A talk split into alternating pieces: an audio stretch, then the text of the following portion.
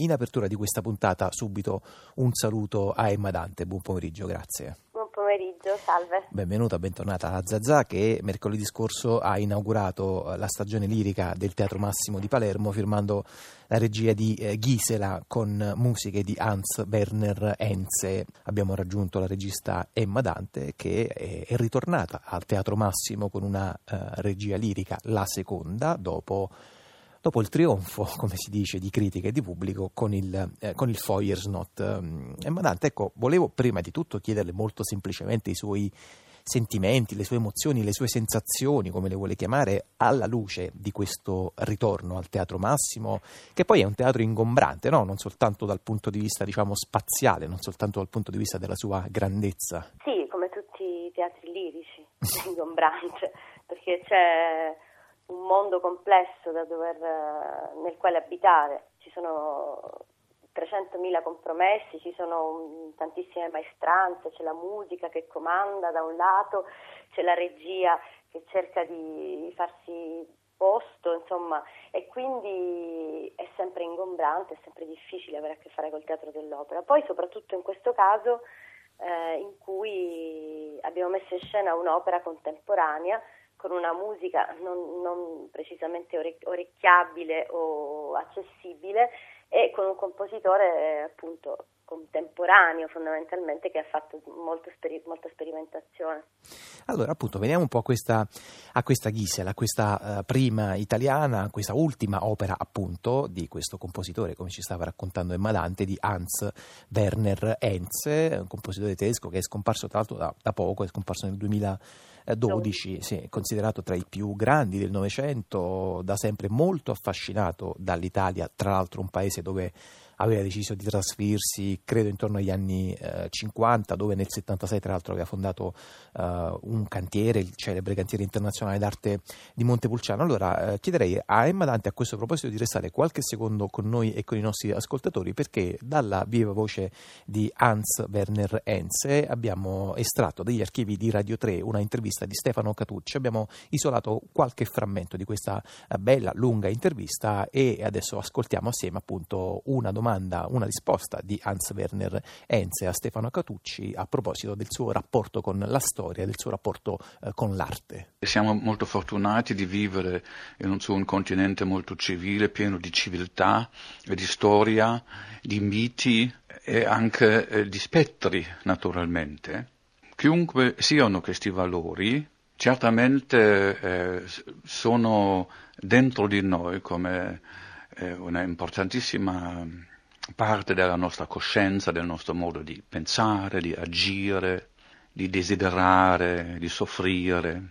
Non credo che, che io mi illuda che sia così.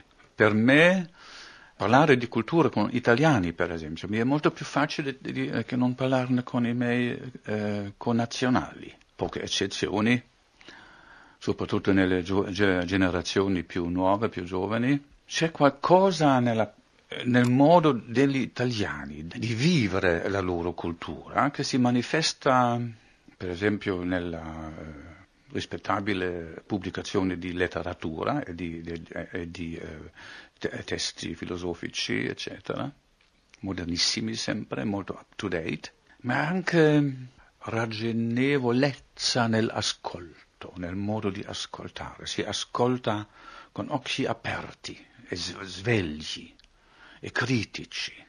It is completely free of ideology.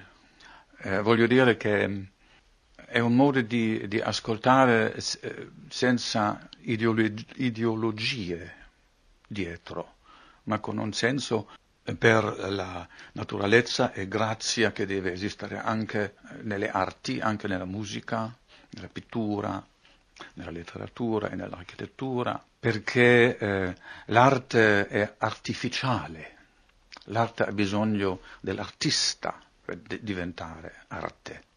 E di tanti interventi d'artista che fa dei artifici, perché è un art- artifex, credo che si diceva, un artefice forse di qualcosa che non sappiamo che sia E osservando il eh, paesaggio di rovine fumanti che attraversa questo paese, chissà a quale appunto Italia andava riferendosi Hans Werner Heinz in questa intervista rilasciata eh, qualche tempo fa Stefano Catucci eh, qui su Radio 3. Senta, Madante, ci racconta naturalmente in sintesi ovviamente le vicende di questa Gisela, di questo atto unico di 80 minuti, tra l'altro anche una, una sua brevità. Sì, sì, la, la storia è molto semplice è la storia di un, una ragazza, appunto Gisela, tedesca, che arriva a Napoli con il suo fidanzato e un gruppo d'amici eh, perché il fidanzato è un vulcanologo, uno studioso e quindi vuole andare sul Vesuvio, studiare, insomma, andare proprio da vicino a, a visitare questo, questo, grande, enorme mm, vulcano. E, e, se, quindi arrivano a Napoli, lo accompagna e qui incontrano la guida turistica eh, che poi li accompagnerà per i vicoli e per i quartieri, che è questo Gennarino Esposito, eh, che la sera fa anche la parte di Pulcinella al Teatro San Ferdinando. Per cui lei si innamora perdutamente di lui, vede questo spettacolo, si innamora di lui e si danno appuntamento al bosco di Capodimonte. Lì scoppia l'amore, sotto la luna, insomma, in mezzo alle viole, alle rose, scoppia l'amore e quindi lei decide di lasciare il suo fidanzato, si innamora appunto di questo napoletano e se lo, porta in, lo convince, se lo porta in Germania, cosa assolutamente come potete immaginare è una cosa assolutamente strana, bizzarra che un napoletano lasci, lasci Napoli per, per, andare in Germania. Non succede, non accade quasi mai, casomai è il contrario, no? La tedesca lascia la Germania per venire a Napoli. Sì, cosa che l'altro ha fatto lo stesso uh, Hans Werner. Ha fatto Enz. lo stesso, infatti, infatti eh, secondo me appunto lui si immedesimava moltissimo con lei quando la, ha, composto quest'opera. Comunque insomma lei decide, cioè, lo convince lui si convince dicendo sì, effettivamente a Napoli non si può più vivere, c'è un pericolo costante in ogni angolo della, delle strade, nelle, nelle nostre vite, non, può, non, è più possibile, eccetera, eccetera. Qui ci, ci, deridono tutti, ci prendono in giro, dobbiamo andare via. E se lo porta in Germania. In Germania lui chiaramente si, si trova totalmente spaesato, perché come prima cosa, cioè come primo sentimento di, di, si sente proprio rifiutato da questa terra eh, perché eh, dice anche una frase, dice, I, tuoi, I, tuoi, genitori non hanno neanche trovato un posto per me nella loro locanda per dormire, cioè una cosa che invece appunto al sud dell'Italia questa storia dell'ospitalità è sempre cioè, la prima cosa quando arriva qualcuno da fuori la prima cosa che si fa è eh, come, come, insomma, un, come dire, un, invito a un'ospitalità grandissima, cioè si invita subito a mangiare, a, a bere, a, a chi, gli si chiede se si ha un posto dove dormire. Ecco, lui invece trova questo paese completamente eh, freddo e, e chiuso e quindi se la riporta a Napoli. Mm. Sente, Madante, lei ha, diciamo, nella sua mh, mm, risposta che ha appena concluso, ha pronunciato i tre, credo, totem della oleografia napoletana. Ha parlato di mare, ha parlato di Vesuvio e ha parlato di Pulcinella. Questa di Enze è un'opera, appunto, particolarmente percorsa, attraversata, pervasa dal sud, in particolare da Napoli, come abbiamo potuto ascoltare. E in effetti poi a un certo punto, dietro i molti strati di sipari rossi che attraversano eh, il palco del suo allestimento, comparirà questo magma incandescente recente eh, del Vesuvio, appunto in scena questo tripudio quasi orgiastico eh, di Pulcinella. Lei come se l'ha immaginato appunto questo sud da merav- eh, meravigliosa, orgogliosa eh, meridionale quale eh, lei è e soprattutto contemporaneamente le chiedo anche qual è stato lo scarto appunto che è riuscita poi a attraversare, che le ha consentito di attraversare il baratro della oleografia, della uh, macchietta, uh, temi che appunto sappiamo Napoli è forse la città in assoluto di tutte le città del mondo la più, la più gravata, la più attraversata. Eh beh certo, ho subito pensato quando ho letto il libretto come faccio a difendermi da Pulcinella. E allora mi è venuta un'idea che secondo me è stata vincente riempio il palcoscenico di Pulcinella.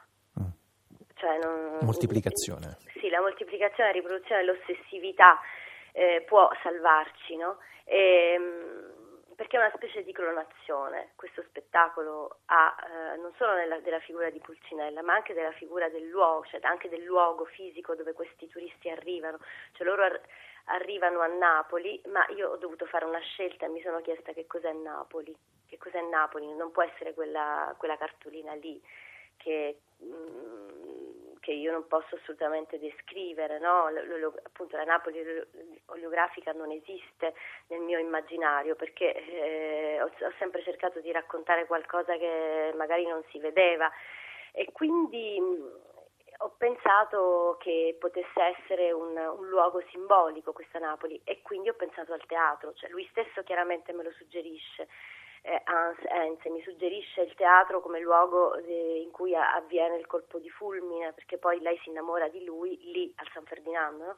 e allora ho pensato che un'altra riproduzione ossessiva di questo elemento potesse essere il sipario e uh, ho chiesto a Carmine Maringola di lavorare su, una, su, su un impatto scenografico che avesse comunque come fil rouge, come, insomma, come, appunto, come eruzioni di lava di velluto rosso, questo, questo sipario ripetuto infinite volte.